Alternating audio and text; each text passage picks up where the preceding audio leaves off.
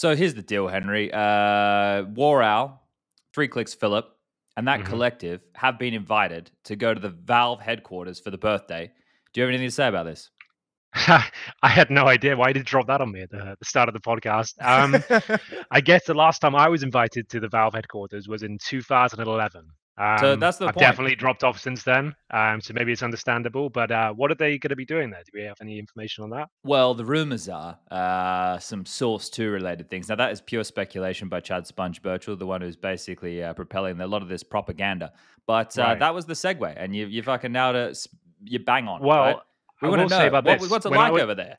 When I was invited, Jason, you might remember when this happened that they only invited Source players to that little meetup for CS:GO. So I'm wondering, what were you guys thinking when you heard about that? Just a lot of sources turned up at Valve HQ, and you guys weren't invited. Did you actually catch wind of that at the time? Uh, I wasn't like fully. Co- I wasn't competing at the time, so I didn't really Right. feel personally slighted. And also remember that was uh that was like after the CGS days that like entirely ruined 1.6 in North America. So we True, really kind okay. of only had a source scene, uh, for better or worse. Generally worse. Yeah, generally. Jordan was playing. You had nothing. He was still, you know, plodding along. And there was like that's was it Steno? Was that the guy's name? S T E N O. Yeah, something like N O.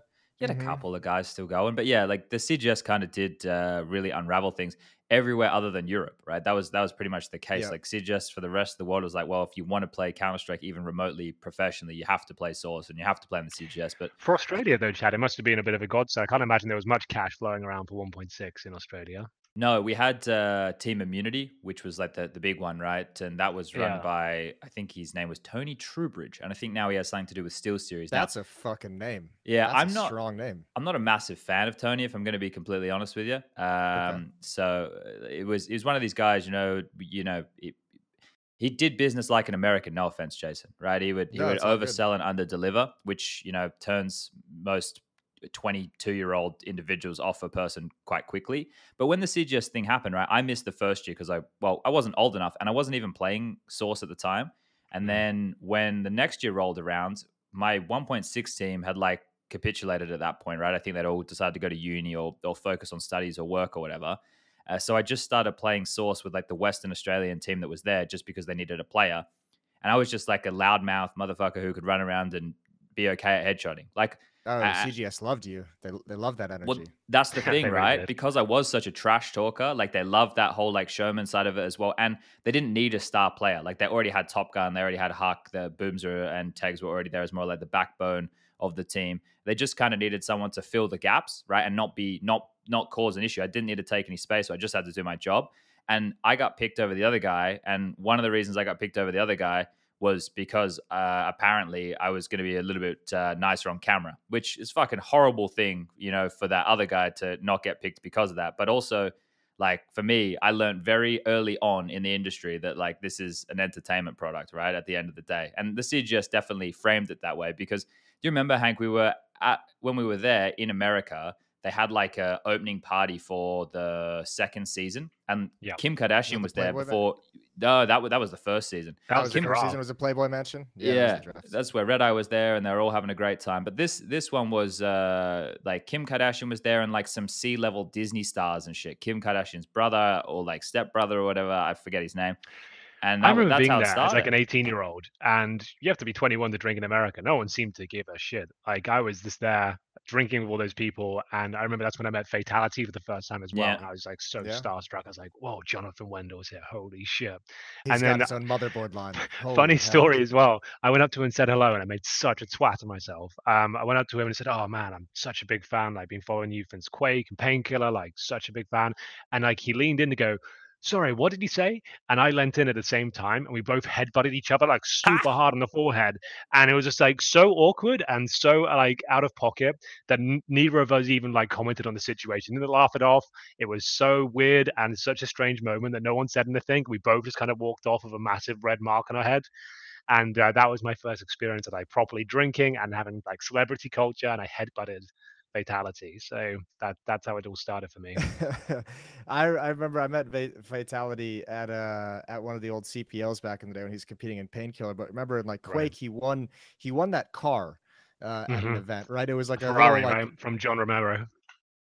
I, I always thought it was like a smaller. Maybe this was just something he was just like Might uh, thinking given to something use the else. event. It was like a Volkswagen, like it was like one of those tiny cars. Okay, fair and enough. I met him at like a, a CPL, and that night, like a bunch of the players, it was right when like the third Lord of the Rings was released, uh, Return of the King, and he Holy took shit. all he took all the NIP or like SK players at the time to go see the movie. And when we got to the theater, all six of them just crawled out of this tiny little fucking clown car. It looked like these giant Swedes, like HeatoN and Potti, just like literally getting out of this cramped, tiny little Volkswagen Beetle. It was fucking hilarious. Uh, weird thing with Fatality was he was like the the first guy who was getting like thrown on the news and stuff for playing video games professionally, right? Like he was he was leading the way, and I don't think people remember that he had like a headset and everything. To be fair, that headset was really I thought quite bad. I think the CGS actually used it. Like we didn't use we it. did. We were sponsored. London Mint was sponsored by that creative headset, I being the creative fatality, and it was Yeah. like a fifty dollar headset, and it was just about good enough to use. Like Yeah. it was just about fine. That was a Well, he also like kind of pioneered the whole like esports player branding, right? He was like the first Sure, player with any yeah. kind of a real effective brand that he like was able to leverage to get like the fatality line of like gaming motherboards and gaming RAM and gaming computer hardware. Mhm. And I mean, he made a killing off that. So like fair play. I don't think it was like ever considered like top of the line, but in terms of just like having that branding, uh, he, he made a killing off of it. It's it's strange he never really carried it on though, like to the modern era. Yeah. I don't think he recalled Yeah. the wave of streaming or like YouTube No. content or anything like that. And I, I I believe that he still has some kind of partnerships with those companies, but it's definitely not what it used to be. It's kind No, of it's strange. very Like subdued. the OG, the guy that kind of started that all was the one who didn't really catch the real wave of esports.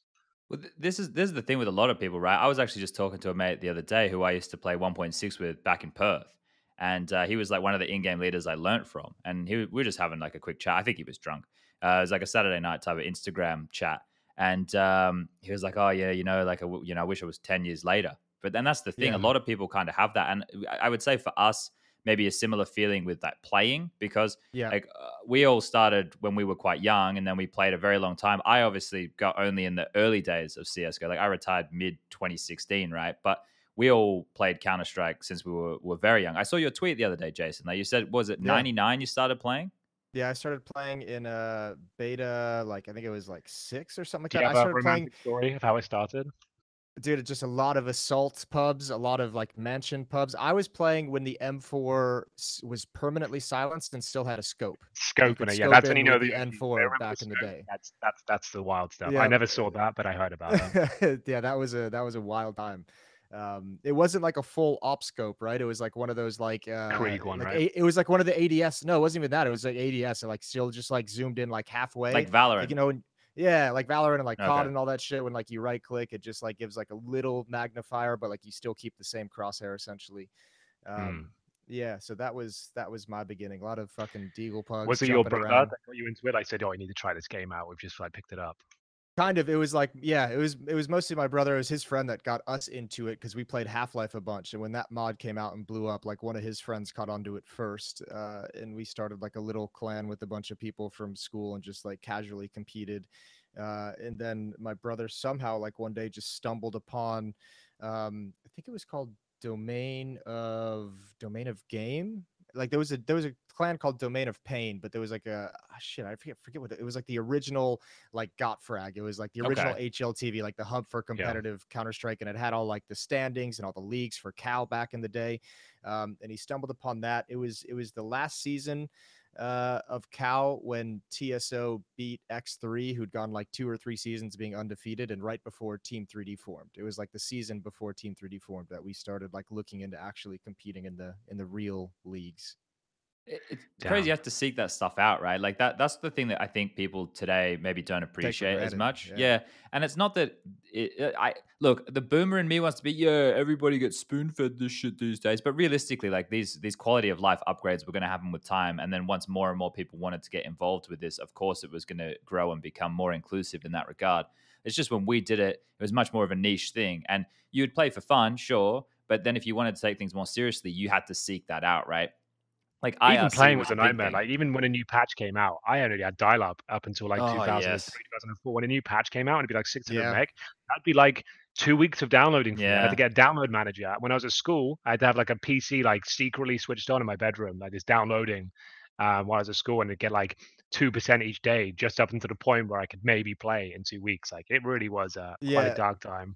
I remember when like Steam got released uh, for the first time because we used to we used to play CS without without even Steam. Yeah. Remember that switch Yeah. over, and and you'd get Steam, and it would take like you know seven eight hours to download Counter Strike. So you'd start it when you went to sleep, and then you wake up, and your first thought is just like, please, nothing happened to the internet. Please, Exactly.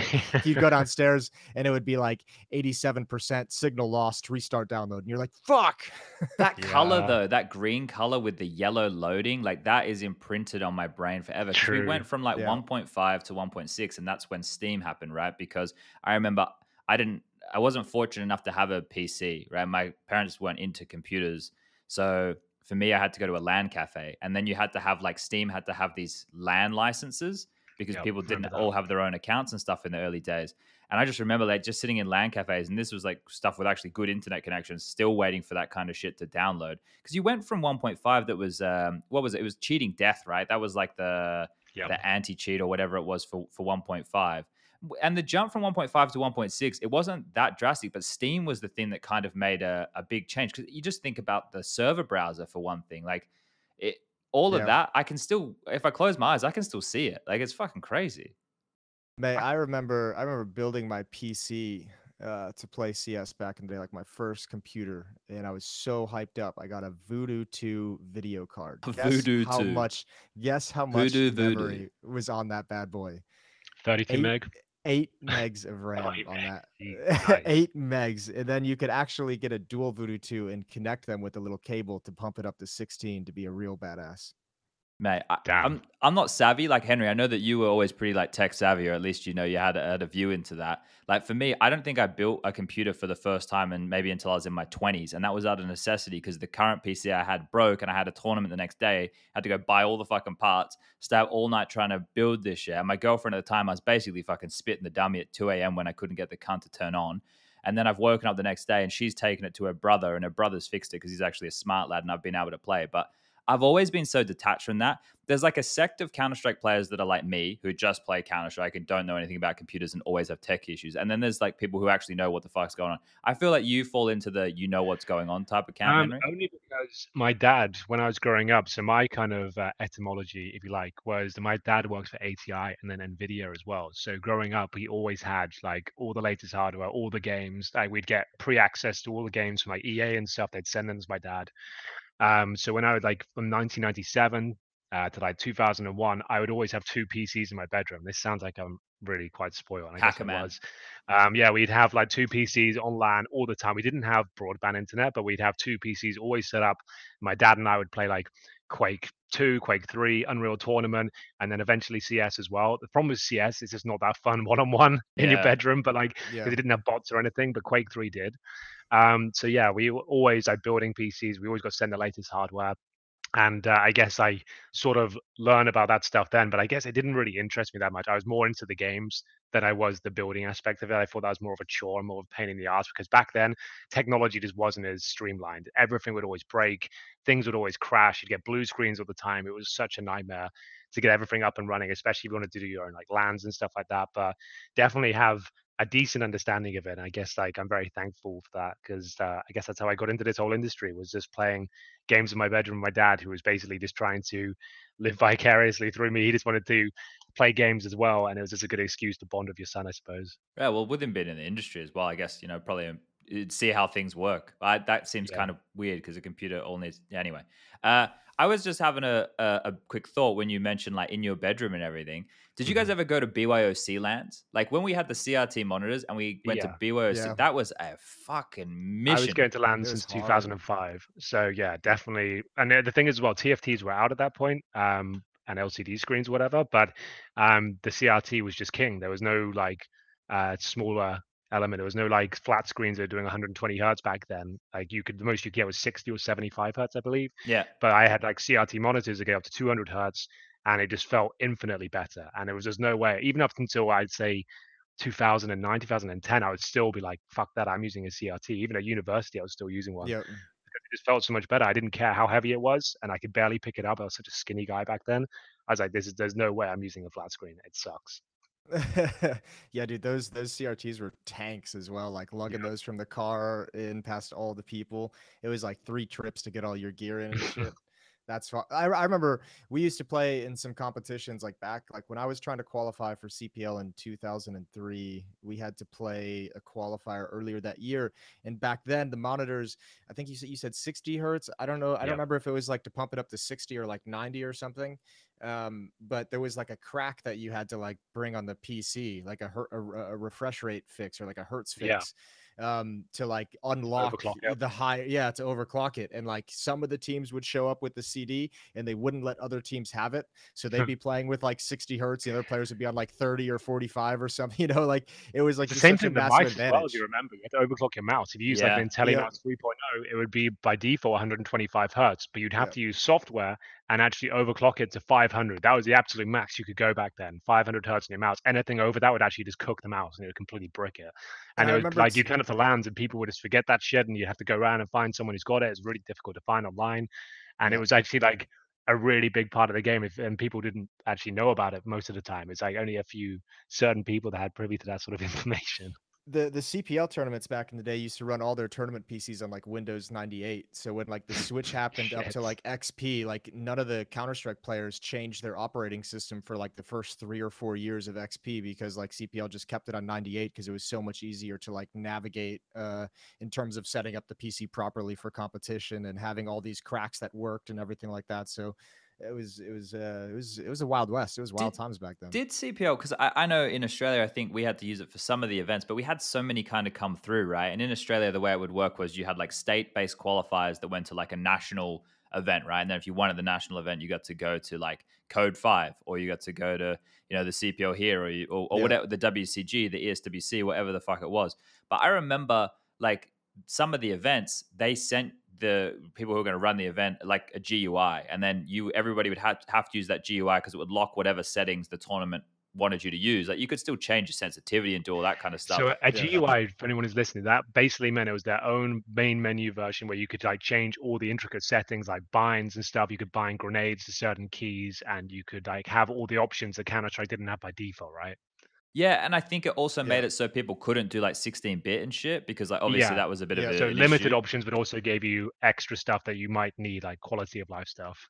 Yeah. Also, at the at the CPLs, like opening your console during a live match was was banned. It yeah, was, uh, it was forbidden. You weren't allowed to open console and fuck with any of the settings in there because that's where you could like change your interp values to make hitboxes bigger, to make it harder to hit you. So many of these terms people aren't going to know what. So 16 bit for any of the kids listening is basically the option in your video settings in 1.6. You could choose 32 bit or 16 bit. 32 bit was the standard. Everyone would be using that. That's the one everyone's supposed to be using. But if you use 16 bit, you'd basically get like these 2D pixelated smokes where you could maybe see through them a lot more than the other ones, right? Yeah, it was ridiculous how much you could like, because that's the thing.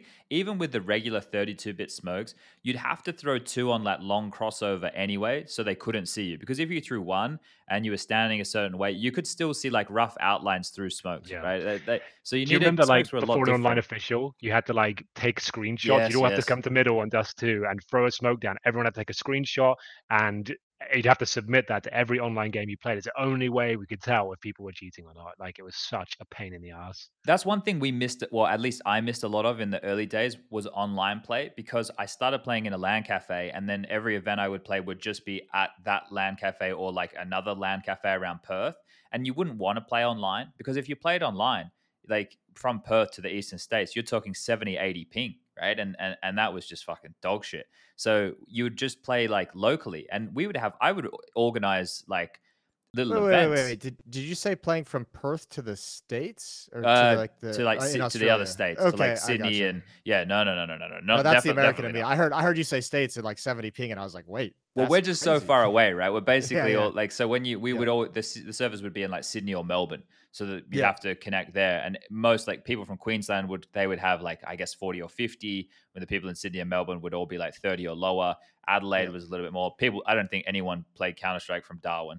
Um, but yeah, you, that that's kind of how it was, and you had you had different sets of communities, right? Like the the yeah. This is how crazy it was. We were running like LAN events at Perth Land centers with 16 teams at one point. Like this is back in like the mid 2000s. It is actually kind of crazy, and these are people like I very influential people on like the way that I look at Counter Strike and the way that Counter Strike has kind of molded me because those were like the early days when you were the most obsessed, right? Like when you were like in high school, but the only fucking thing you could think about was getting there and playing Counter Strike, maximizing Counter Strike hours. Yeah, and and oh, I I think the majority of the crew was you know I guess four to six years older than me, maybe like a lot of the guys. So you know, it was also a, a big learning experience for how you I deal with other human beings. Right, because back then, like gaming was an absolute luxury. Like yeah. to have a gaming PC that was like over a thousand dollars and you'd have to have like the, the knowledge and kind of experience you can get it all set up. So it wasn't like as accessible either.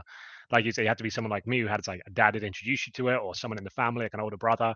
It wasn't like it was uh it wasn't even called esports back then. It was called competitive no. gaming. It wasn't there was no youtube there was no twitch there was nothing like that. You just kind of had to stumble into the community and, and and I mean I don't know about you guys. I I wouldn't I don't think social outcast is like the wrong word, but like uh, definitely oh, sure. was not like socially acceptable. Yeah, to be the gamer in school.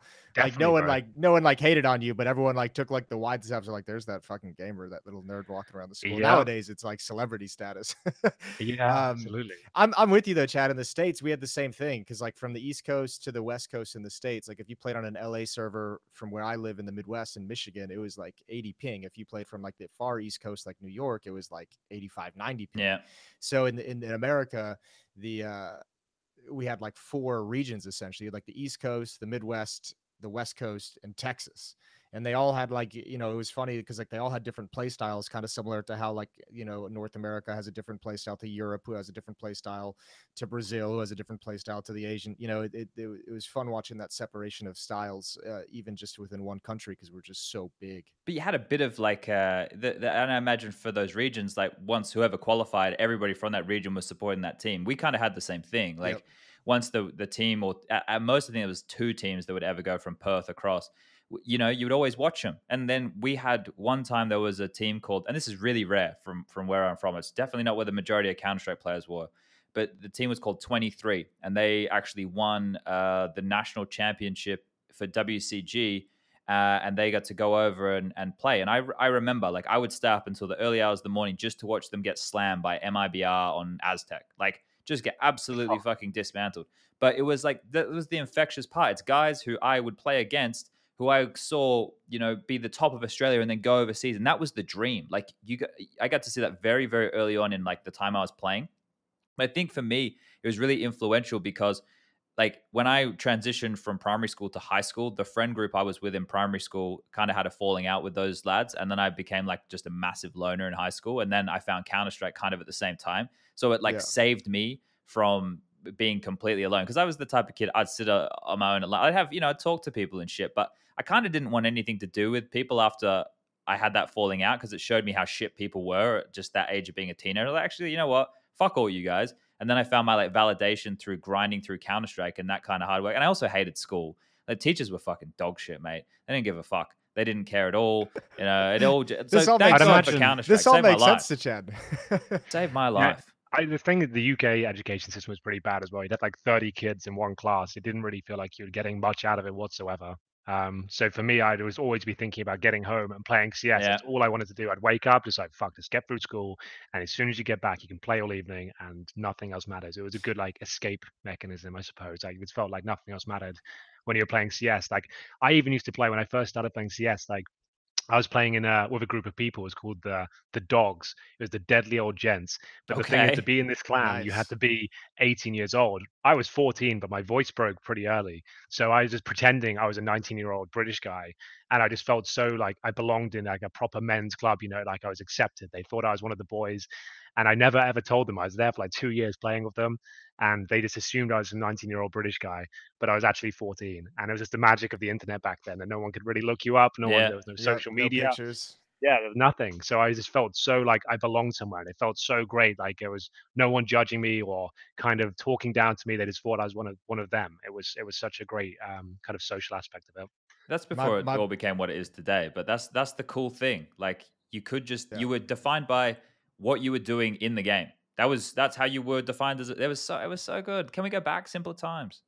Yeah, my brother and I used to make like uh we were on the same team for for a while, so we used to actually like uh during class we would instead of paying attention to the teacher and the lecture, we would be writing down and crafting Counter Strike strats for like, Of course. different maps, like different CT setups, cool. and we'd like pass them to each other in the hallway to the next class, and like we'd like go over each other's like ideas and shit and break them down.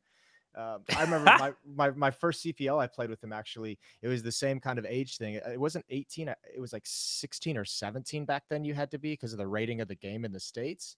Um, and a lot of people got like shut out of their their opening CPLs of their teams, like Volcano and fRoD. Yeah. Um, even Element, uh, the Norwegian guy who was one of the best all time back then, had like some issues with his age and playing at the event. But I remember um, sending money off to just a random website that my brother and I found on the internet Oh, and no. sending like $120 cash to some like address in Canada that's like we make fake IDs for the states trying Wow. to trying to get a fake ID to play in the CPL and Did it work? obviously oh of course not absolutely not there's no ID ever came in the mail but my brother and I like used to kind of look like each other with all the hair we had back in the day so Right. we just had to do like the standard bar pass back like he would oh, go in I hate and he would go in, give his ID to the So guy, they would check it. He would set up, and then he'd be like, "All right, I gotta go take a piss. I'll be right back." And then he'd go to the bathroom. He'd give me the ID, and then I'd go in, and then he'd come back, and the guy had already seen him. So we had to like really like finagle and like sneak my way into my first competition.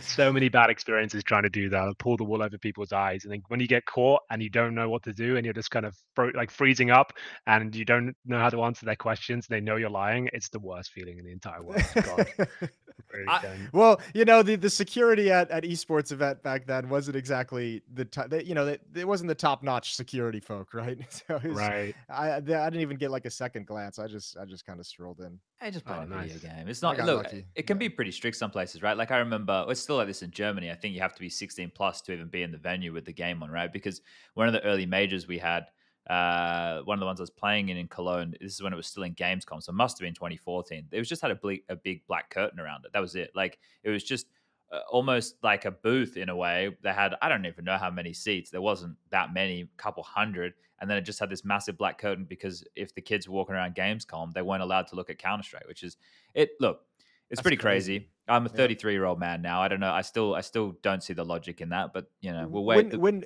when they did uh when they did CS in Germany, didn't they have to like change the settings to be like you weren't killing people, you were Not like the uh, blood, you we the were- same in you- they, were, CGS they would well. surrender. Like yeah, Yeah. when Yeah. you got them to like zero, they would like kneel down and They put wouldn't. their They wouldn't die. their They head. were literally like they made their own custom animation where if you got shot, the player would just get on his knees, put his hands on his head, and like go to sleep. Basically, that's that's what happened. Even in the CGS, that's kind of nuts. We, it's a shame we can't watch a lot of that. Like, I think that some of the games I played, especially against Fifi's boys, are still out there, right? Uh, some of the stuff's on YouTube, but there was a lot from that, right? This CGS black hole that we keep referencing is is one that took up a couple years of, of our lives and was kind of crazy. It was it was trying to be ahead of its time. It was on DirecTV in North America. Uh, it was called the Championship Gaming Series, and then basically what they did was uh, they franchised out all these different names, right? So Sydney Underground was the name of the one in Australia. Henry's was London Mint, but there was also Birmingham Salvo. Uh, there was Berlin Alliance. There was uh, Stockholm. States uh, in the what was states, it was like Stockholm? Chicago Chimera, uh, like Yeah, Dallas right. Venom or Stockholm something like that. Magnetics. Stockholm Magnetic. That was the it, one. Yeah. Yeah, Carolina Core was the one, Yep. one that you Yeah, that was a had. big Uh, one. Yep. uh, San Francisco Optic. That was the one with Mo New York, and Clown. New York 3D. Yes. uh, and then what was Complexity? Complexity gave theirs to one of them. Uh, one. fuck yeah, no, it LA was definitely.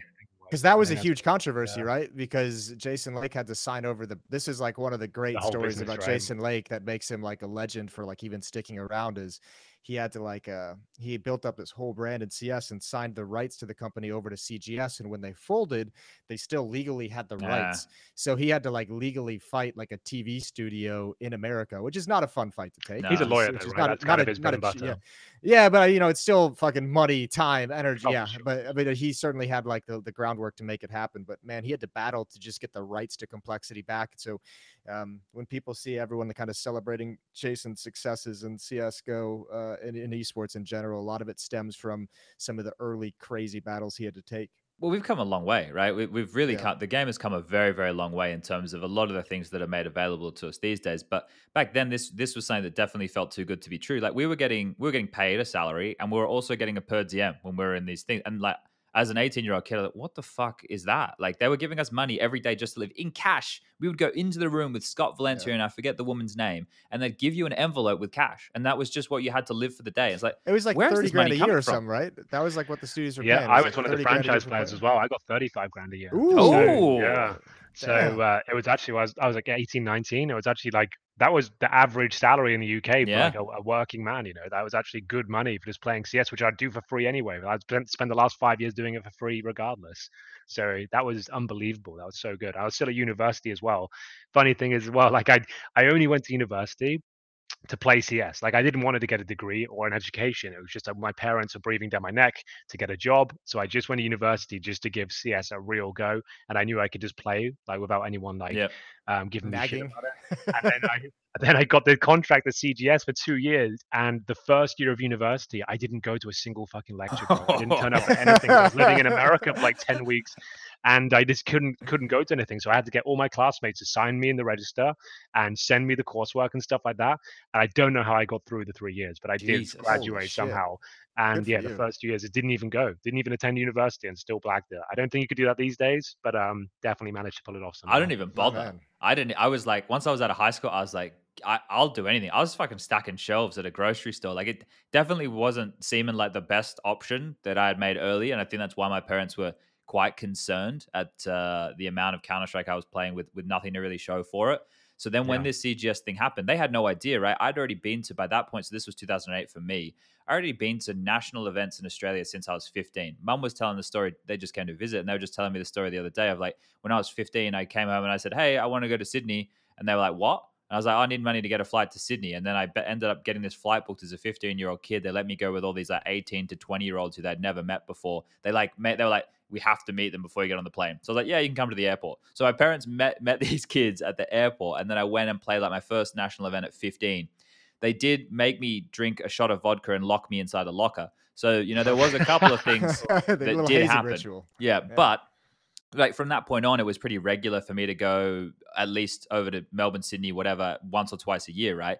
But then it happened in 2008. I just went and I was playing an event, and then I like called them. I was like, "Hey, mom and dad, I just signed a contract." They're like, "What?" I was like, "Just signed a contract. I'm going to get paid to play Counter Strike," and that's kind of the point in where it all changed, right? Because it went from yeah. something which was just a hobby, or maybe you'd make because you'd make a little bit in prize money if you'd win an event. You know, as five guys, you'd win like two and a half, maybe three thousand Australian. You'd split that. Like that's that would be the high end. I think maybe I'm misremembering. I don't know if, it was actually that much money. I think I must be misremembering. Back in my day. Yeah, and then uh, Australian, all right, guys. The Harvard. Let's you know, it's it's not real. It's not real money. Okay, uh, check but, this out. My first, the first ever big source tournament in 2005. 128 teams playing. It was an iSeries event, and we won the event. It was like a three day marathon of just hundreds of games. The grand prize, first place, was 250 pounds between five of you. Holy like, shit. And the entrance fee was 80 80 pounds per player How do they to even get into that? the event. I have no idea, but we were so stoked that we won. It was absolute madness. That was in 2005 at 250 pounds or 80 pounds. You you wouldn't even break even. You literally lost money by winning money. the tournament. That's that's amazing. That's actually yeah. ridiculous. We had yeah, we had some, we had similar shit in the states where like they'd throw like the small regional events and it'd always be like if we get like eight teams to sign up, the prize pool is X. If we get ten teams, yeah. the prize pool is Y. If you get twelve teams, prize pool is Z. And back then, like we used to create pug teams with all like the pro players from like the region and the area, like around the Chicago area um, and just go in and just stomp everyone and win. And eventually, teams stopped signing up to go to the yeah. events because there was no reason. So we had to start signing up under like aliases. So we would sign up as like fucking like James Bond and Chuck Norris and Arnold and like just make our names just stupid shit just to hide the fact that like Moses and Dominator and CBZ and Hair were all coming to the event because we wanted right. the prize pool to get bigger. So and it I wouldn't mean, be worth attending if you guys were there. So you'd have to make up some names. Bro, I don't think like pe- people don't realize like back in the day, man, winning an event, as you just mentioned, like the prize pool was so small. Like winning the event, like was like if you if you traveled to an event, like it was like five to six people in like one hotel room essentially. Mm. And if you if you won the event, was the difference between like eating at McDonald's if you get second place or going to like an Applebee's for some fucking mozzarella sticks at first place. That was that was the bar. That was like the step up was like you either get like, you know, $50 a person or like $80 a person and then you're like booyah.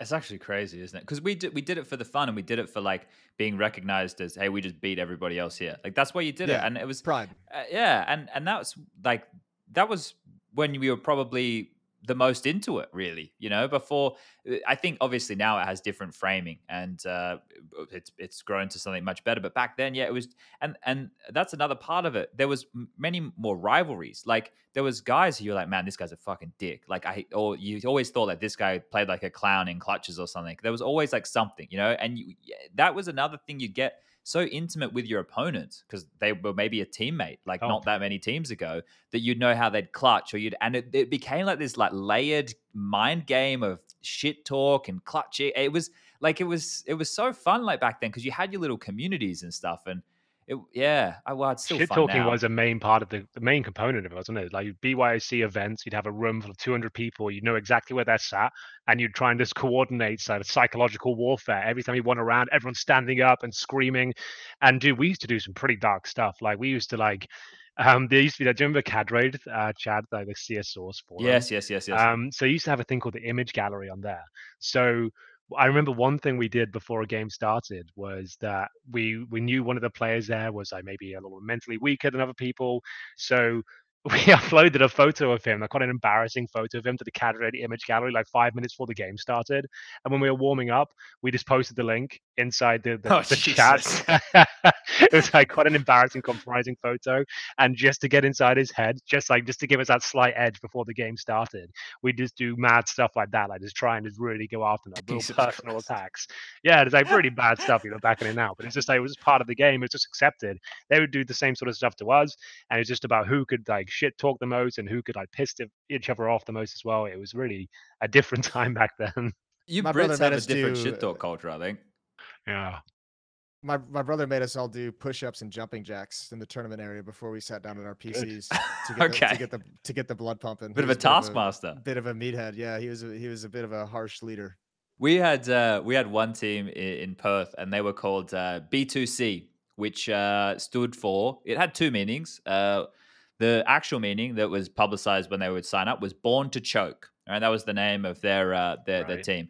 But they were a collective of massive potheads. So it was born to chuff. and every time before they were about to play a match, they'd all go out to the car park, they'd jump in one of the blokes' cars, and they'd all just get sozzled out of their mind. And then they'd come in and they were just deagle fiends. I don't know what yeah. it was about the weed and the deagle, but these guys, like, they were just clobbering people. And I remember, like, it was like, how the fuck? Like, I'm a goody two shoes. I come from a family where that kind of stuff, if I ever did that, my parents would have, I don't know, I can't even imagine. Uh, yeah. So like the idea of weed for me back then was like this mythical drug that you know only fucking full on degens and stuff do.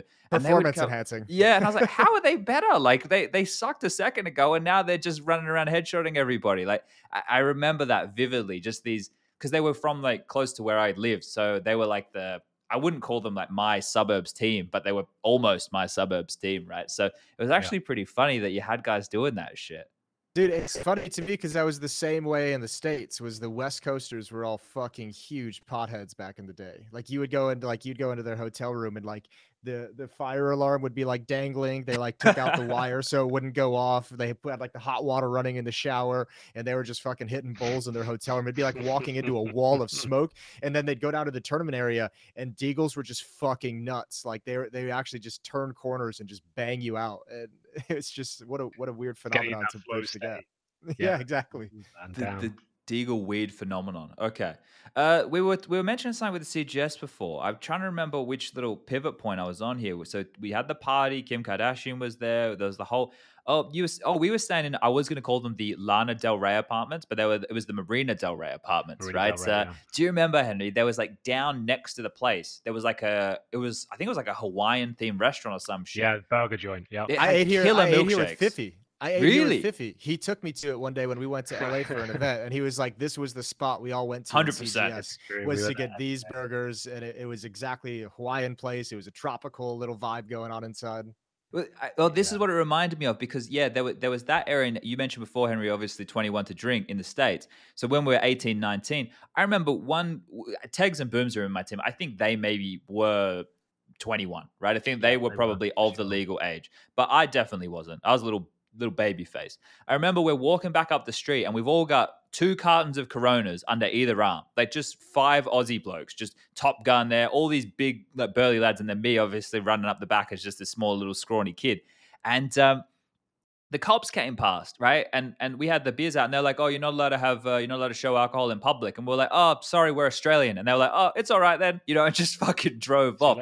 This is back like what 2008, yeah. So a whole different thing, but it got to that point because we were all in those Marina Del Rey apartments that when you have kids this age, obviously there's going to be a bit of alcohol consumption, a bit of partying. The parties were apparently nuts. Like I heard one yep. where like the cops came. I wasn't at this one, but the cops came and people are like jumping out of the windows and like climbing down the balconies so they didn't have to f- talk to the because we're all from overseas on ESTAs. Like it wasn't like that we had visas to be there or anything like that, right? So we were all and you, nobody wanted to get in trouble. People were underage. We knew what could happen. I remember one night I don't. We ended up, Hank. You had uh, you had a couple of because uh, each thing. This is what people maybe uh, I didn't highlight is that each franchise team had a FIFA player. It had mm. a Dead or Alive male player, a Dead or Alive female player, female. a two Forza drivers, and a Counter Strike team.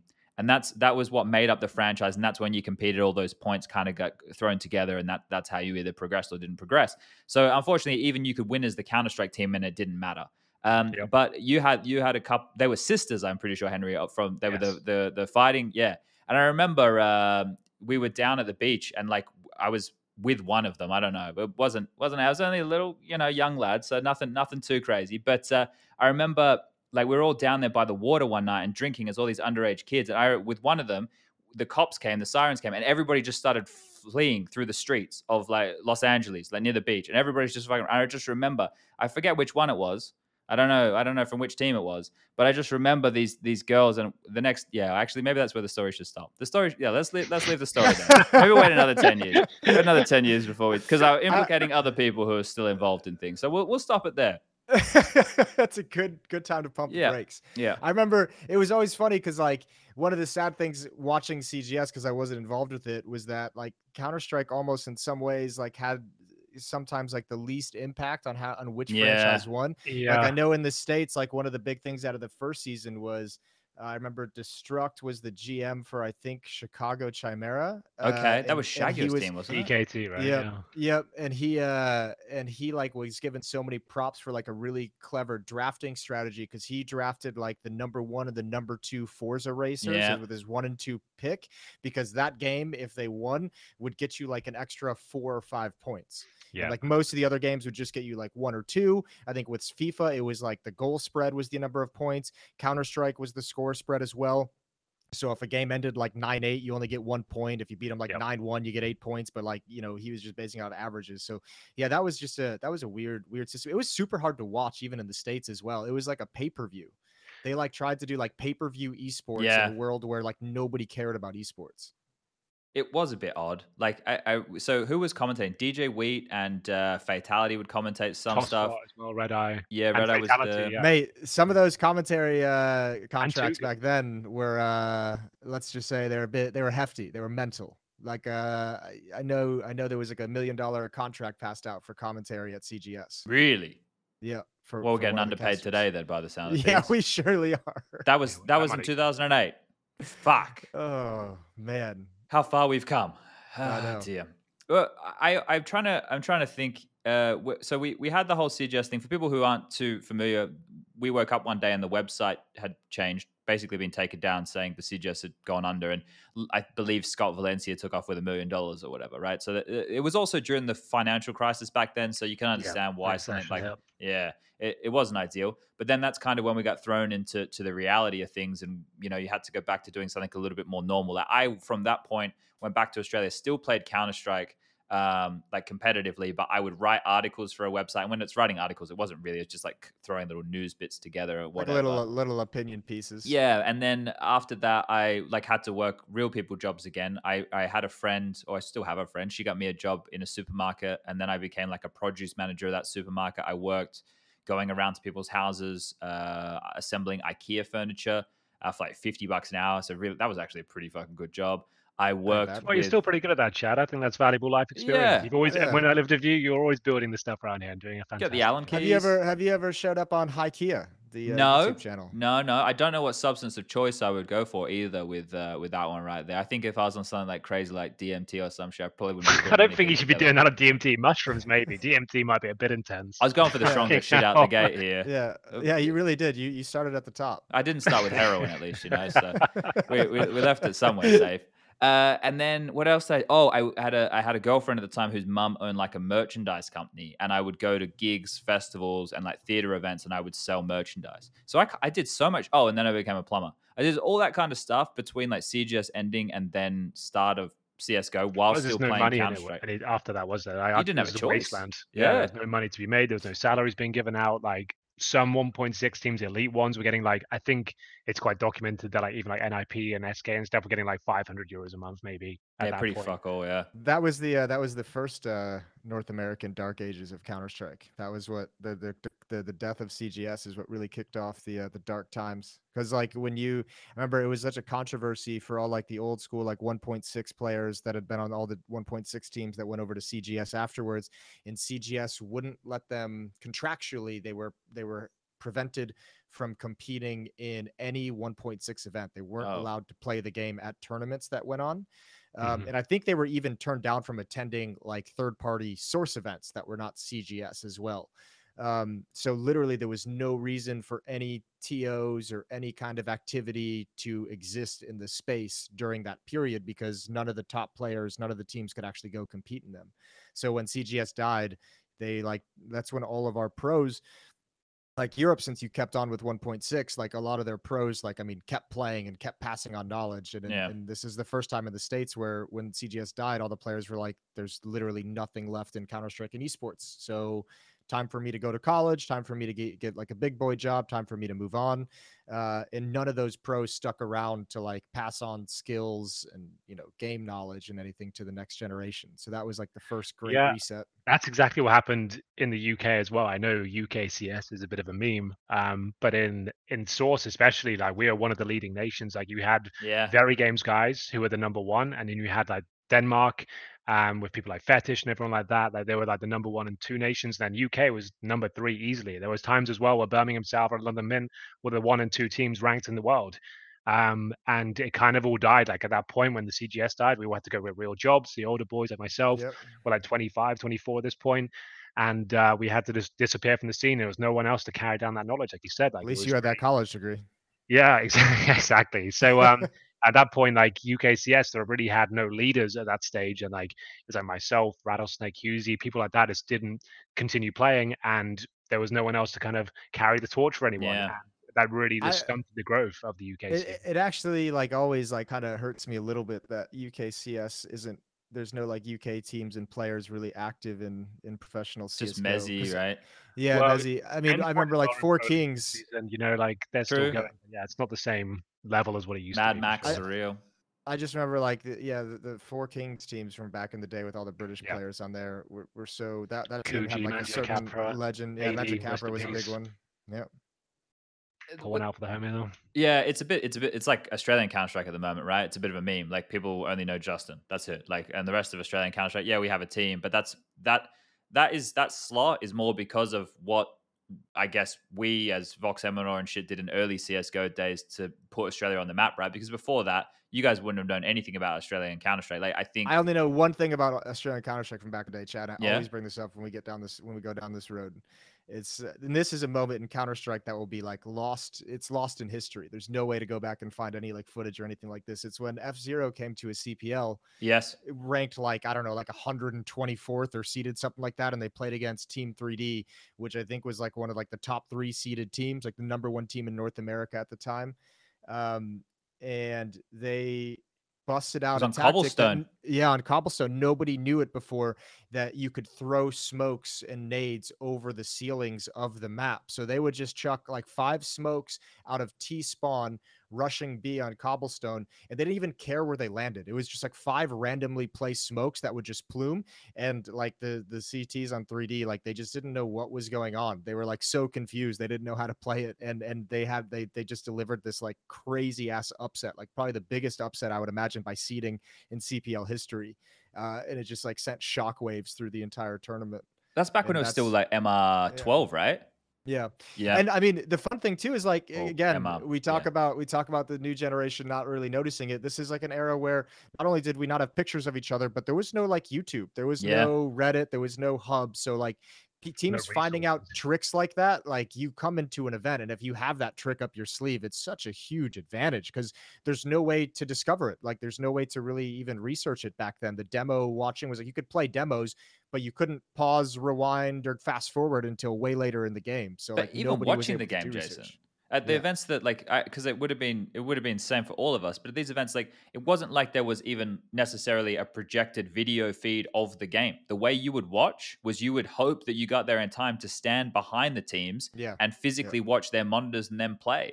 And that's That'd you'd be have part to of like the lean. experience, though. I'd be Yeah. aware when I'd be playing those games. I'd be like aware of who's watching me, and I think they're going to be taking notes while I'm playing this right now. I remember one one run very clearly. Like our biggest rivals who stood behind us when we were playing an Inferno game, and back then I used to be a B player, and my pistol strategy would be get drop the deagle, I'd buy armor, I'd hold banana by myself, the deagle, and they they I kind of heard them even talking about it behind me, like, oh Henry plays with a deagle, one, so we should rush B and just take him down, trade him out. So when we actually played them, I said, right, guys, listen to me. This is going to sound nuts. We're going to get five HE grenades on pistol. And we're going to like throw the penta grenade Oh, down here banana. We naded every. We didn't get a single kill with the pistol. We killed all five of them grenades, and it was just like part of the game because I could just I just knew they were going to try and counter it, and it was just like that was a really fun kind of like uh, element of strategy. I really enjoyed that. I wish We they'd had bring that- that back, man. Like, obviously not in that regard, but like in the sense that we could have a um a, a still a decent event, but where it's smaller scale or it's group stage, where there's that possibility for fans to come and physically like not be too close. I'm not saying like make sure that you can lick you know you know uh, Yeah, Robs's ear or anything crazy like that, but you can stand because that's where you actually get the unique perspective of how the game is physically played, and that is the most interesting part. Too many crazy people in the world It'd these be- days. I'm Yeah. afraid. I was gonna say it it would- would be cool to have like the VIP ticket or like the aspiring pro ticket, and like they can come to the group stage, and you have like a barrier set up, and they get to watch from behind the teams and everything. but- I'd but still gonna be anxious as a TR. Like, what's gonna? Oh yeah, well, I mean, Who's yeah. The problem with that mental? is eh, the, all the extra costs of like having additional security and people to organize, and like having bathrooms and food and drinks set up and everything like I guess that. you fit so in like a cage. like a Yeah, zoo okay, setup. You know, yeah. you Okay, everyone in the cage. sure. That would work. There- yeah, And you can't get too close. You can see, have a look through. That's the only in way. their can think natural about it. habitat. Yeah, that's the only way. well, to be fair, it does feel like a lot of these TOs are allergic to good ideas. So this probably would just stay in the good idea pile and we'll never really get a look in. To- Um, to, to break away from the history of it, actually, just on that on that point, Blast had a little uh, is, has a cool idea going on at this event. So Oh, I like it, yeah.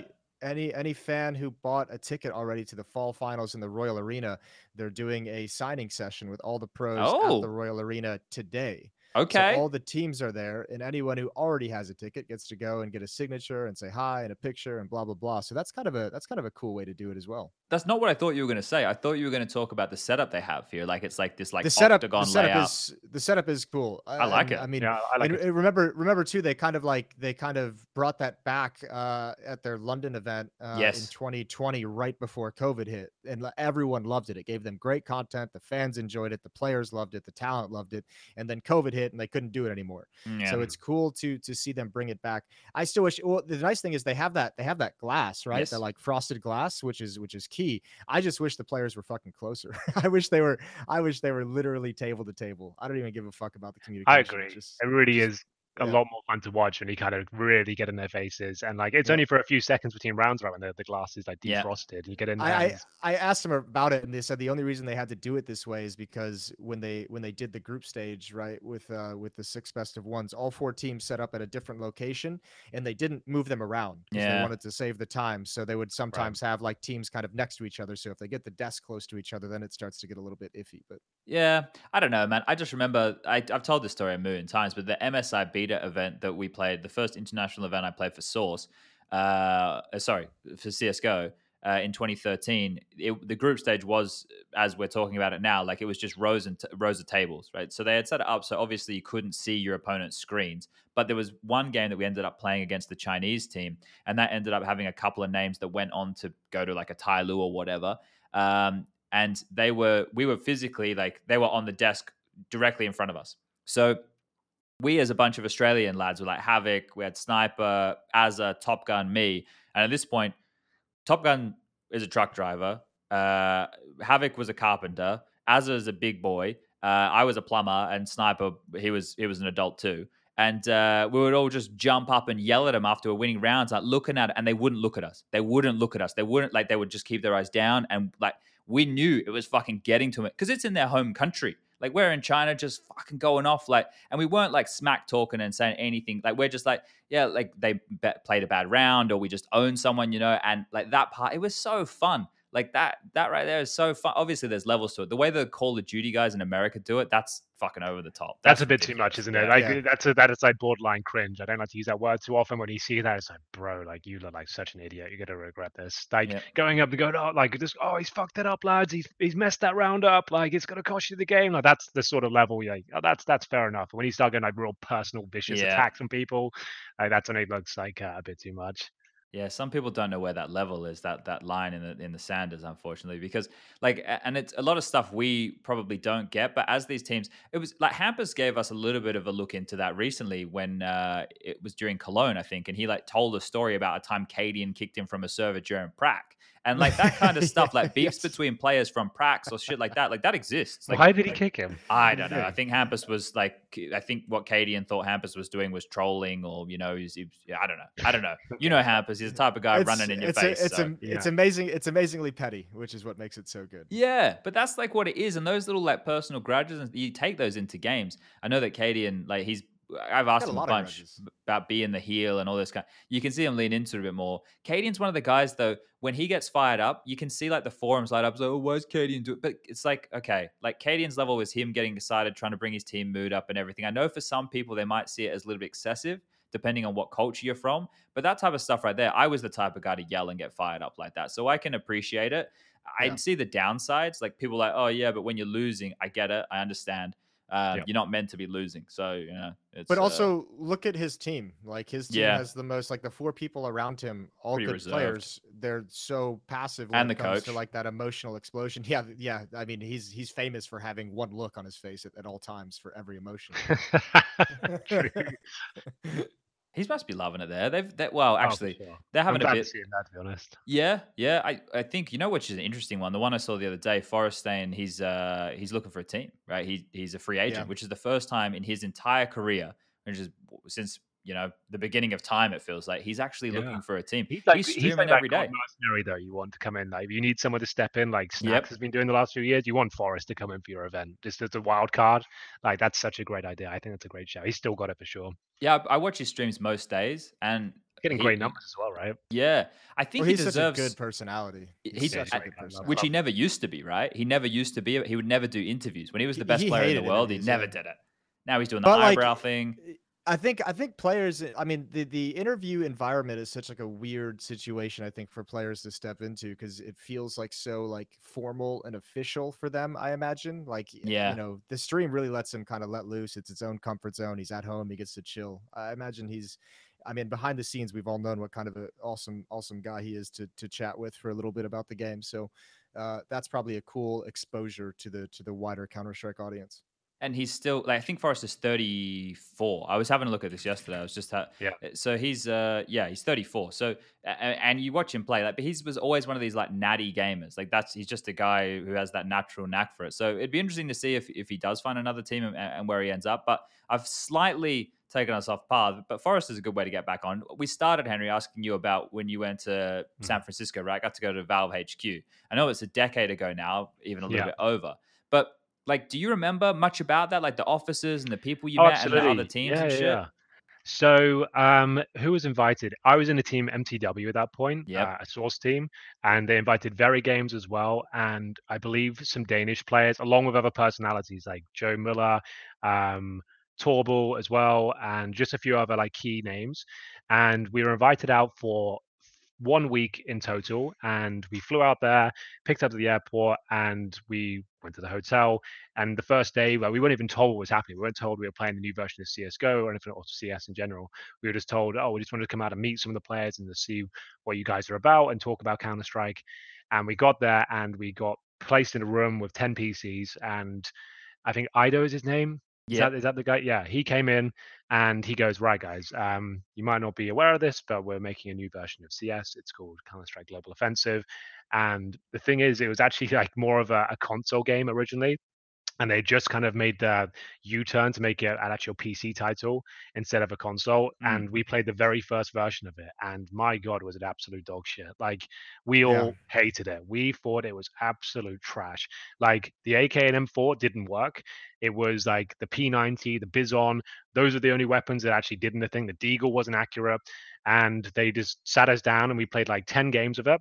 And because they'd been so nice to us and like flown us over and putting it up in this five star hotel and taking us out for meals and stuff, we didn't really know what to do because we were all there just hating it and thinking it was a shit game. Like this was in the peak of Source as well. Like, I know Source has a bad reputation, but in 2011, it was actually pretty solid. Like Yeah. with all like Z Block and stuff, like it's actually a really legit game. Um, and we're going in to play that, and it just felt like absolute ass. Um, so we're having these meetings, and I remember all the French boys are there as well, like Shoxy, RPK, and stuff like that. They didn't really speak English back then, and they were trying to like we are having these big meetings, like trying to like tell them like why we didn't like it, and these guys are just like, "Well, uh, it is shit." Um, it's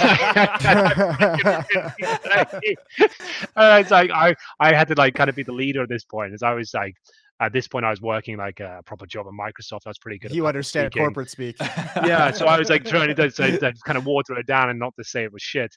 Um, so I was like trying to explain to them like basically like you've taken away what Counter Strike is, like the iconic weapons and what makes it really skillful. You've really like watered it down with the SMGs and everything just feels like terrible. I, I really don't know what to tell you. That it doesn't feel good. It doesn't feel like Counter Strike anymore. And they didn't take any of our feedback on board whatsoever. They like they were like nodding and taking notes and stuff. But the version that got released, the first like alpha, Pretty rough. was the exact same build we we played and even though we told them everything sucked and it didn't make any sense and it like as usual that's how counter-strike always starts like like i said like source when it first came out absolutely sucked and gave it such a bad Yeah, reputation it was. same thing with csgo everyone hated it when it first came out like people might not want to remember that but no one wanted to play it all the 1.6 players are saying like i think zonic famously said like um csgo will never be as big Yeah. as 1.6 like it will never ever happen like and it, it uh, to some extent he was right because it's such a bad version of the game no one wanted to touch it and it left such a sour taste in our mouths. We're like, this is the future of CS now. It was the reason a lot of us stopped playing. We're just like, I don't want to be part of this. Like, this Yeah. is not the game that uh, we want to be playing. And I did play a lot of it in the alpha and stuff, and I was like trying to get into it. But if anything, I suppose the best thing about it was it brought the 1.6 and Source community together. I remember those alpha days yeah. it was the first time I'd ever played with like Natu and stuff and GeT_RiGhT. Like I never actually got to play with them because we came from two different worlds. But when that alpha was out, we were in this IRC channel called uh, Viva la Bizon, and there was a sort of funny name because the Bizon was the best weapon in CS:GO. So it was like a pickup channel where all the 1.6 and Source like top pros would play, and uh, that's where we kind of got to meet each other and start that community almost. But yeah, the game absolutely fucking sucked, bro. Like for the last for the first two years of it, it was so bad. But um, I guess that was the one thing about it is that everyone was playing it and was hoping it would change, and obviously it did. I, I think it was when the the skins came out, people really started to pay attention to it and realize, okay, maybe there's something here. But God, did it take a while? Like maybe five years before We- it became like a really decent game. We talked about this yesterday briefly, Chad, on, on the podcast with Duncan and Richard. Yeah, yeah, yeah. Um, but like this is it's curious that Valve flew you out to HQ because it was developed by an entirely different company. at the path, It was right, like yeah. Turtle Yeah. Rock or something, right? The so like the- it was that is that why like that has to be like there has to be a reason why some of your feedback wasn't like there was probably like a filter right like it went through valve who passed it on to the other developer and Well, they were there as well, and like I said, I think they were just brought on to make the console version of Counter Strike. That's how it started, Okay. and they just they just weren't aware of the competitive nature of it. And that's why they flew out these pros Yeah. to kind of give them feedback. I just I just think they disregarded it because we were all so young and weren't really giving maybe very valuable feedback. I'm not sure. Maybe they just thought we were quite spoiled and didn't really understand what they were trying to do. And it, I guess well they Valve put you up in famously, five star hotel of course you were spoiled yeah, well, I guess they just they we weren't the key demographic back then. Like I said, Yeah. esports wasn't really a massive thing. This is 2011. It was just like they just wanted to make a game that was like it, it just it just sold copies, and it was like it was the, the masses enjoyed it, and I guess maybe it was easier for people to play with the SMGs and just run around and kill people. That's really all they cared about, and you could tell it was like a console port. It really did feel like garbage. Um, but yeah, it was it was a very strange time. It was, it was such a shame we had such a bitter taste left in our mouths. Like the fact that none of the feedback was taken on board. They all gave us like, oh, we're gonna make you your own private forum on Steam forums, and we're gonna give mm. you like this private email and stuff, and you can give us your feedback. We all were there posting in there, and no one ever replied. No one really got back to us, and we just left feeling a little, little disenchanted, I suppose. It's like, oh, fuck this. You're not even listen to us and not even reply in the forums. Like, why did you even bother flying us out? But um, we got there in the end. There was so. like a like a was it like was is it GitHub or whatever it's called right where I remember there was just for a while there there was just this massive page with all the bugs in the game yeah. right just this laundry list that you know that they could turn to to see people because this is the way it works right people will go they'll look for a solution if the community can find a solution or find they first we find the problem then someone in the community tends to find the solution if we can't then hopefully Valve can and some of the things we obviously haven't been able to but ever since like Valve took over from Hidden Path, that's when the game really started to turn around and they they salvaged it. And the whole thing was right in TF2 was where they did the experiment of like skins or cosmetics, hats, and then right. yeah, Counter Strike is yeah. where they fucking nailed it. And when they nailed it in Counter Strike, yeah, that's what got all the excitement. And and I watch it now. Like Rush keeps telling me about this guy called uh, Own Own Pixel. I'm probably saying his Oni name Pixel. wrong, but like Oni how Pixel how he's really into the skins and all this crafting stuff and the va- I don't look into it. I know Scrawny's into the value of all that. I know yeah. Henry, you and Alex have taken a dive before looking at the skins, but that's its whole its own thing now. Like it's great. Yeah. It's cosmetics for the game we have, cool. So but it's really, it? yeah, it's its own beast. Like, it, and now the art, you saw those stickers that came out for the ten year. I know, like a lot of our eighteen year old Counter Strike players out there, like this is fucking shit. Valve did nothing. But those stickers, right? The, the people who made those stickers are all going to make a shitload of money from those stickers. Mm-hmm. And the artwork on them is amazing. Like yeah, the amount really of good. stuff they can do with it now, it's really, really cool. Like you look at where we started and where we are now. Molotovs were banned in the beginning because they were so powerful. We used to have to play, I'm looking at screenshots right now. We used to have to play on versions that were like D underscore Inferno underscore SE because the fog was so much. Like on yeah. Dust 2, for example, if you were to AWP yeah. from top mid, you couldn't see mid doors. So we and had to play Molotov on these maps. On you played Nuke on the CT side, you could Molotov um, lobby from CT spawn. You could Molotovs wouldn't explode in the air; they'd go across the entire map. You could throw and they, oh, and, they slowed, and they slowed you down. Yeah, exactly. So you could throw a Molotov through the skylights in the upper bomb site to squeaky door from spawn. So you could just shut down rushes. Like rushes yeah. weren't possible in that version of. of and they slowed you down, and you couldn't extinguish them with smokes. Yeah, yeah you couldn't extinguish them. That was the main thing. So it literally locked everyone out of the, the, the round. Yeah, that's exactly right. So that was a massive hindrance for the game. Wild times. I'm I'm now just I'm reflecting and going through some of these screenshots here. I think I was telling you this on Monday night, Henry. Actually, um, mm. when when we first transitioned from CS Source, and there was obviously 1.6 teams doing the same thing we Team Immunity, which was the team I was a part of at the time, had a 1.6 team, and we were the source team. And I'm looking at the screenshots right now. Like this is like a bunch of guys who are really good 1.6 players, like Gaza, for example, Yam, Benor, Destiny. They all played like overseas in 1.6 at events, and then Ricky, who we all know, like went over. He played. He still plays to this day, uh, CS:GO, yeah. right? But my team was yesterday. Top Gun, as a Havoc, and Sniper, and like, mate, I probably only took the good, good screenshots. I'm sure maybe they got a couple versus us, but we were fucking bodying them. Like that felt so good early because it was like a grudge match. It was like, hold up a second. So the owner of this team, right? We were the best source team in Australia for like a whole year. Nobody fucking touched us. Bit of a different lineup, but whatever. Nobody touched us. Tony said he was going to send us to a DreamHack overseas to or whatever event. Maybe one of those. Uh, what were those lands? The experience. Those. The experience. Yes. Yeah, we were meant to be setting to one of those, and it never yeah. happened. And so, and but he was always doing all the stuff for the 1.6 team. So we had such a fucking grudge. So when we played well, him in in CS:GO, we were just like we were going to rail them every time. Source teams had the advantage for sure. Like remember, yes. all the maps were direct ports of CS Source, and even though uh, NIP were the number one team, you have to remember Friberg and Fifflaren were Source players, and they yep. passed that knowledge on, and they gave all the hints and tips to all the the much more skilled players and the people that could really carry them, they brought all the knowledge with them of the CS source maps and how to play it and all the smokes and all that sort of thing. And how nades so you definitely nades were so different. You needed to have source players in your team. You had yeah. to have a hybrid at least. Um, that's why NIP was so successful. They found that perfect recipe of the knowledge of source players and the skill of the 1.6 guys, and that's why it worked so well. Man, that dynasty going on, it was uh, a perfect recipe for it they had the mix, whereas VeryGames uh, just had the sources, right? And they yeah. sure they had like all the really cool utility usage and the uh, set pieces or whatever, but they just they just couldn't hang with with all that experience from the other guys, right? Because when you compare the 1.6 level of events and just how Yep. long they,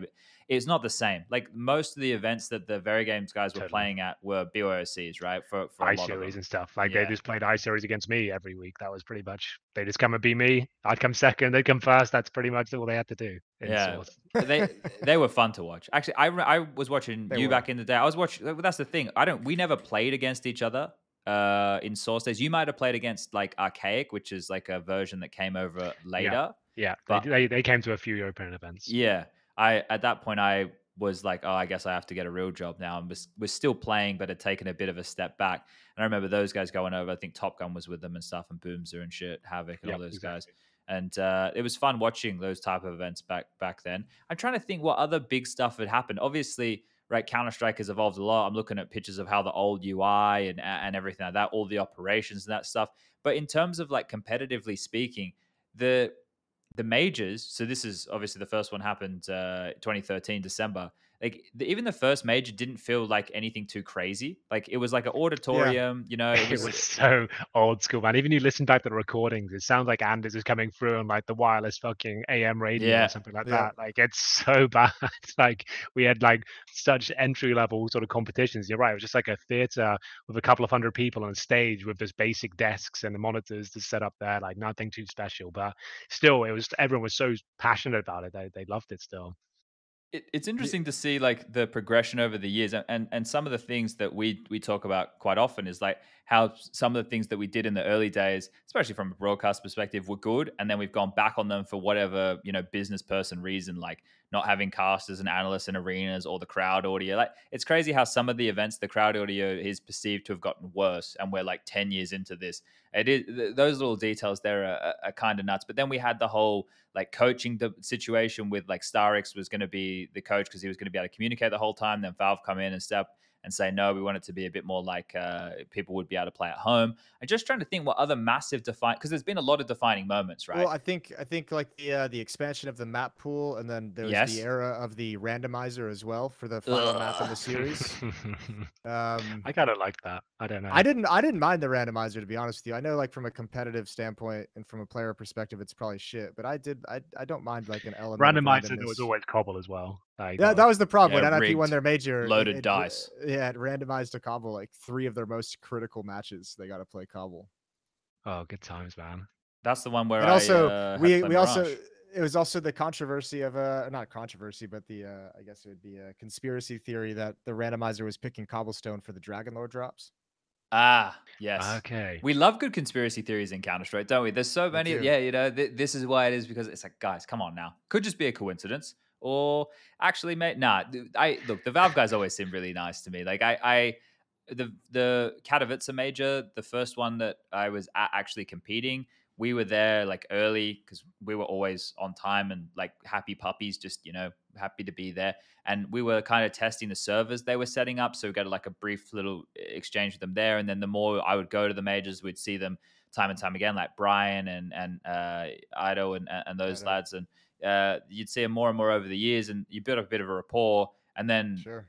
then it kind of just stopped and it, it didn't stop because uh, of them. They were still coming for a little while but i went from being a player to doing this and also i didn't get to work uh, many majors until uh, what was it like 20 late 2018 is where my spree really started. Yeah i did the krakow one okay. but then ELEAGUE are a bunch of cunts and they didn't hire me for two events uh, back to back which yeah fuck ELEAGUE uh, and then um, who, who did i work for after that then I it was FACEIT, and then FACEIT, Face It Yeah. weren't going to hire me, and then Duncan and Face Richard had my back and came out and got that sorted. That one was so fucked, man. Like I, do I leave? I'll, I might leave it. We'll leave it. It will. It, Yeah, can go another it. couple It's years worth- before we get into those ones. worth, yeah There's some fun ones I, I, it want was to fucked tell. for a lot of us that one i remember yeah The FACEIT one, yeah yeah,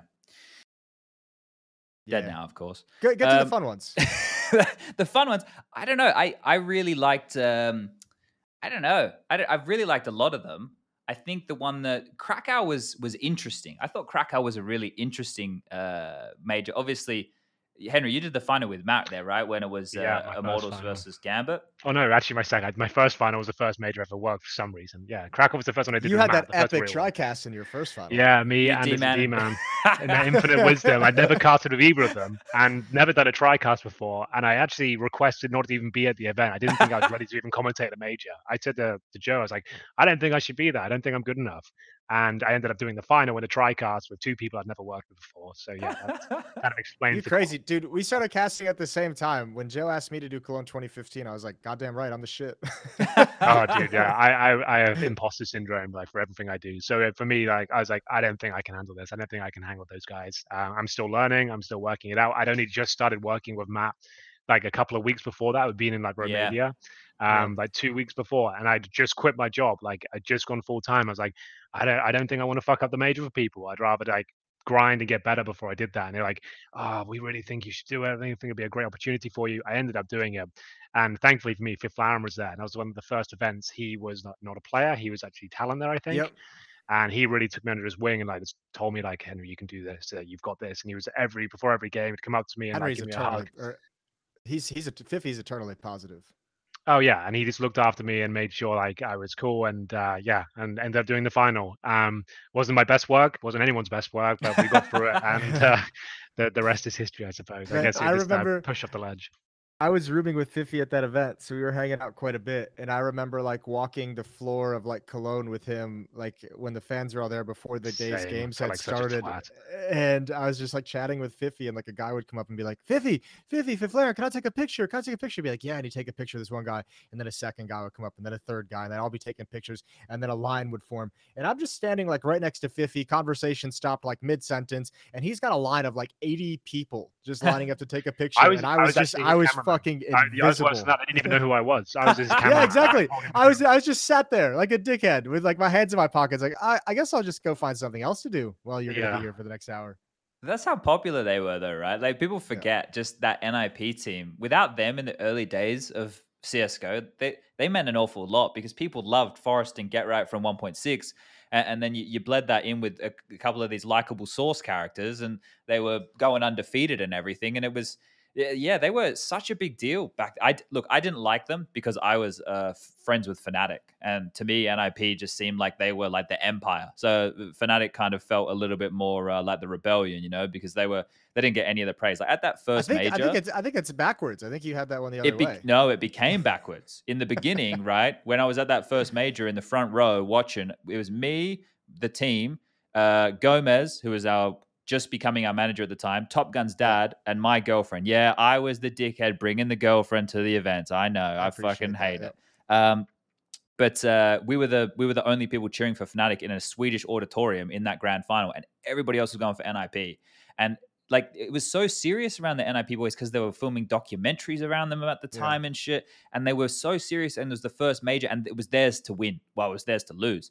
Uh, and and they always just seemed a bit more closed off for me than the Fnatic guys. Which you're right. Eventually, it did, and I think now still the other way. Like the Fnatic thing is, is is seen a bit more as the empire and NIP maybe a little bit more as the rebellion. But yeah, at, at the time back then, it was it was just the NIP guys felt unapproachable, um, which definitely changed. They're all very lovely guys. So yeah, I, I, I think those blokes there in the beginning were, were were huge, and like it's crazy how big people like Scream and stuff really were. I don't think I ever because I was competing at the time. I don't think I really ever gave that the amount of respect it probably deserve. I don't know. I, I guess it's just that play style. People find that type of play style exhilarating for some Headshots reason. are sexy, and they create a, a lot of highlight clips, right? And, True. And that was that was the big thing. Like in an era of where Twitch clips were like kicking off, and like whatever the first like clip company was, I don't remember what what, what name it was at this point. Oh, what was it? Uh, Own 3D or something like that. I can't even remember though. no, not, right. not even that. There was like the original like uh clip edition or like add-on to Twitch that you could do. Wh- Anyway, it doesn't matter. But I in like an Yeah. era where everything was just clipped and like any double or triple kill headshot would come in.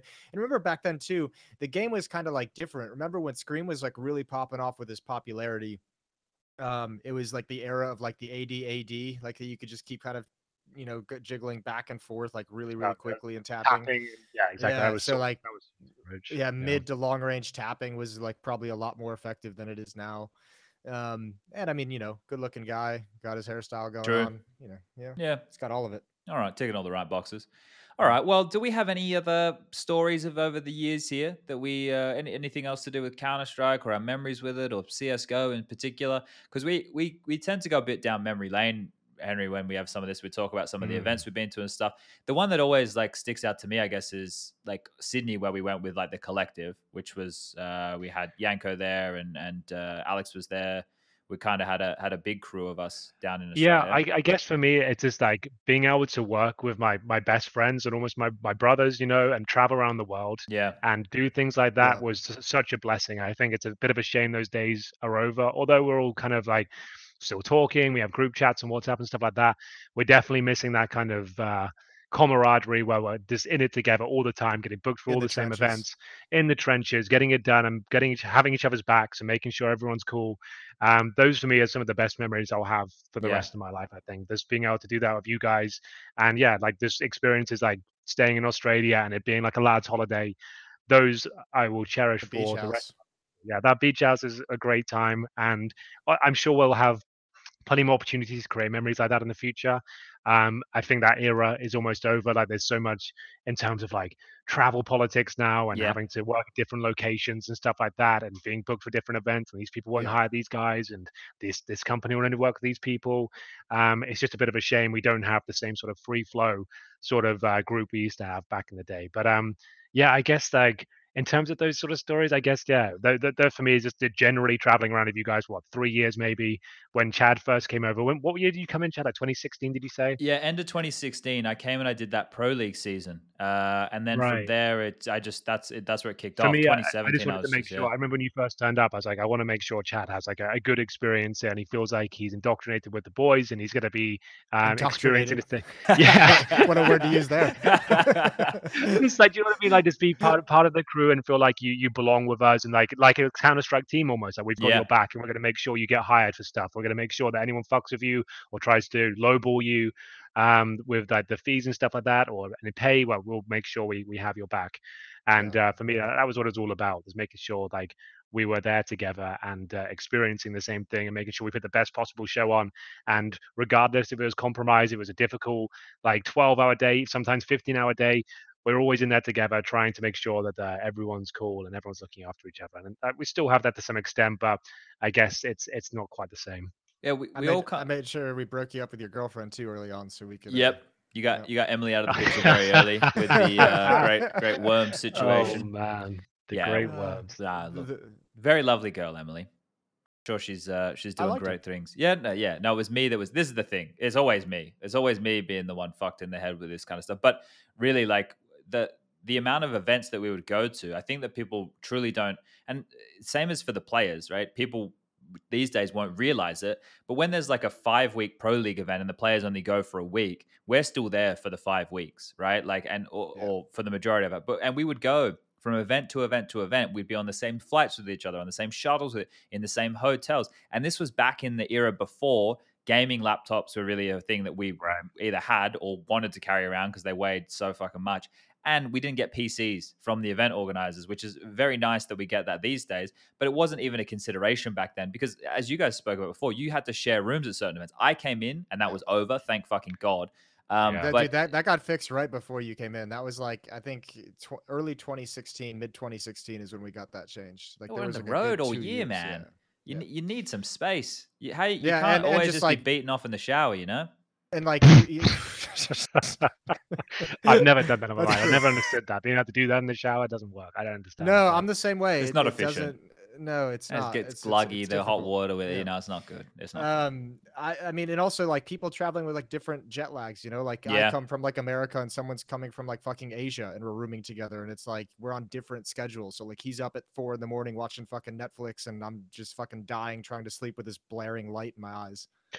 I guess people don't realize how uh, the level of like psycho you had to be to even do the job we were doing. I Yeah. at the peak of my my my career in casting, I was doing what like 30 events a year. I'd be away abroad 300 days a year as well. days, yeah. and it just like it kind of not ruined your life so much but your social life outside of the game and like it just became everything it devoured you you know like there was nothing else going on in your life but just commentating events and because it was so cutthroat everyone wanted to be the next big caster everyone wanted to be at the big events doing the finals and stuff and although we had everyone's back there was that kind of competitive nature to it as well and i think all of us being professional players at one point, we were all very competitive in that sense as well. So we never wanted to miss out on an event. We always wanted to be doing absolutely everything, and uh, it was fucking exhausting, man. Although it's a, a well-paid, fun job to do, like you definitely compromised your your mental health for the most Yeah. part of it, your entire casting career. And it's definitely got a lot better now. Like you, I think we all take breaks and kind of limit. Jason, you've got much better at it. You kind of limit yourself, your time in Europe and stuff like Getting that. there, doing my best. Getting there. Yeah, Well, but like people- you know, it's we funny were coming losing our out of- minds. Yeah, oh, it's funny. It's funny because like coming out of COVID, people would always be like, you know, obviously when you get back to events, we're like, oh, how is like your COVID experience? Like how, like you know, oh, it's good we have these shit years behind us. And I was always like, like uh, it was always kind of like a weird feeling for me because you guys kind of, Chad, you, you and I think even you a little bit, Henry, got like stuck a little bit in like the COVID hotel situation in Yeah, Germany Not and even hotel. which It was was uh, the Lancian. The, Vita. the Yeah. poor version of the Lancian. Yeah, so for me, it was like I went and did that Flashpoint season uh, when COVID kicked off, and then I went home and I got to cast everything from home. So for me, it was a very like odd sensation where there was a lot of people like having a rough time through COVID, and I was like, man, COVID was kind of like a blessing, like a little bit of like a, a silver lining that like forced me to pause and forced me to like stay home and not travel, and you just realize like you haven't even built up half of your life, like you you don't have a home life because you haven't been home in six years. Um, so for me, it was kind of like I, I don't think we fully realized and appreciated how burnt out we were. Like maybe not physically exhausted, but mentally just dead and drained and emotionally just tired. And that break for me over COVID was like such a refreshing feeling. And I, I, I- I hope you guys got there towards the towards the end of COVID with some some time off and everything when you eventually got to go home and take a break. It, it was interesting though, right? Because that first thing where we were, it was me, Henry, and Alex doing one of the one of the shifts, and then it was Trace, Harry, and Hugo doing the other, and that just felt like it was going to be endless because one event would end and nobody knew what was happening, and then it was like, all right, guys, the next event starts on Monday, which was cool. Like ESL were looking after us; they had people come and bring us groceries literally every single day, anything we needed. We had cars, we drove to work. They met, found us a place when Airbnb and hotels were literally closed. Like I want people to understand literally fucking closed. We were in a hotel. They kicked Yeah. us out from the first, sent us to the sister Three or four hotels we went through, right? We went to the sister hotel. They kicked us out again. Alex found out because they accidentally brought breakfast to his room instead of the correct room. They told him that morning we had to leave. We had to go to work that day as well. And we asked in the lobby, like, okay, so what happens? Is the hotel closed? They're like, no, it's open for pilots and like flight attendants. I was like, what the actual fuck? So everybody else got displaced. If you and we couldn't go home because flights all stopped. So it Yeah. wasn't like you could leave and ESL like looked after us very well. They set up PCs. It was it was it was good in in the beginning, but once you're like two months deep in that of working what was Right. almost every single day, right? It was it was almost every single day. Yeah, At that point, it was like what's because we were we were we were clowns. We were the ones, you know, we were buying props, we were dressing up, we were doing silly things, and eventually you just run out of juice. Like you you just run out of juice with that because it wasn't. This is something which which we got a lot of messages of. I don't know. I've never really sat and spoken to you about this, Henry, but I know that I got a lot of messages like this when we were doing the the TriCast stuff. A lot of people saying, "Hey, like you guys really helped me during COVID. You know, I was Yeah. locked inside and I could put you on every day, and you were there." And like those type type of messages, I never expected at any point in my life to get that type of a message that I was helping somebody get through a hard time. But it was also us getting through an interesting time, right? And the fact Mhm. that we were mates and the fact that we were able to get along with each other and go to work and do this stuff, like it was, it was it was fun. Like it, it was fun even in all the madness. And then in terms of the mental health side you're talking about here, you both eh, I think for me, after that finished, I had a couple months off in the middle of that year. Towards the tail end of it, things like as well, I had a bit more time. And you were in one that's what's happened to in modern day. You're in one place for longer now, it feels like. It's not event in New York, next week fly to Kiev, next week fly to this, next week fly to that. Yep. It's I go to an event and I'm there for two to three weeks, or I'm there for five weeks or whatever. And I think that just little detail in itself, because you can establish a bit more of a routine. Okay, where's the gym? Okay, where are the good food places? Is there Where's my coffee shop? Yeah. Exactly. And those little things actually mean a lot. But that reflection, I'm the type of guy who talks about like the sacrifice players need to make and all this type of stuff. I definitely agree that if you want to be in an elite level discipline, whether it's being one of the best, you know, Counter Strike players in the world or whether it's being one of the best commentators in the world, it is still, there still has to be some point where you go, okay, like not enough's enough, but I need to do these little things or I need to take this little time to look after me. And we never stopped and did that because we were living the dream. And I think that's one of the things that up until a point, you know, you think, and, and Henry, for you and I, one that we experienced firsthand was the idea that one day you could wake up and it could all be gone, just like the CGS, right? Yeah. So that was a thing that kept propelling you. Is like the events are fun. We're with the mates. It's a traveling circus. We're having a good time. And that's what it was. You would just book from event to event. You wouldn't need to go home. You didn't need a home because you always had an event to go to. And yeah, it, an amazing time. Probably will go down to some of the not the not the COVID time, but the stuff before that. Some of the most fond so, memories of my life. Years. Yeah, for sure. Because it was it was getting a chance to be an adult working a, a fun job, but also getting a chance to kind of travel. Like it was like Kentucky tour that you're getting paid for. Do you guys have? I guess people tours? don't realize as well. Like we, we never had. no, I think that's a you thing. um, we we never had. I guess to, to follow on the point why we worked so much, we never had any like solidified work contracts or anything like that. It was basically just we'd get an email saying, "Oh, you interested in doing this? Let us know, and we'll get back to you." So the reason you took on every single piece of work that came your way is you didn't know where the next paycheck was coming yeah. from. Although we were established commentators, no one owed us anything. Like no one had to hire us. You know, they, it's usually like two weeks before an event. Yeah. Yeah, and that's why you just had to make sure you took on everything to make sure you were bringing in money constantly and having uh, a good maintained relationship with these TOs. And although we had that and maybe burn ourselves out a bit too much, it was just a fear of oh what if they find someone else what if uh, a younger duo turns up and they start doing a better job and they fill my shoes for one event and all of a sudden they're doing it for cheaper and then doing the same level of work so you just had to keep going and i just think it takes a very particular type of person to be able to sacrifice that much and put everything on the line each week because remember we're doing live fucking tv as well one word out of line or you say something that's a bit silly or a joke that doesn't land you could fuck up your whole career so yeah. we really were towing the line every single show by being burnt out being jaded, pissed off behind for things behind the scenes and stuff like that. Like anything could have happened to us, but thankfully, um, I think most we, of us we kept it in. Most yeah, we managed it in line. Managed to keep it in line somewhat, and uh, yeah, you know, I wouldn't change anything, but uh, definitely um, wish we'd been treated differently in some respects.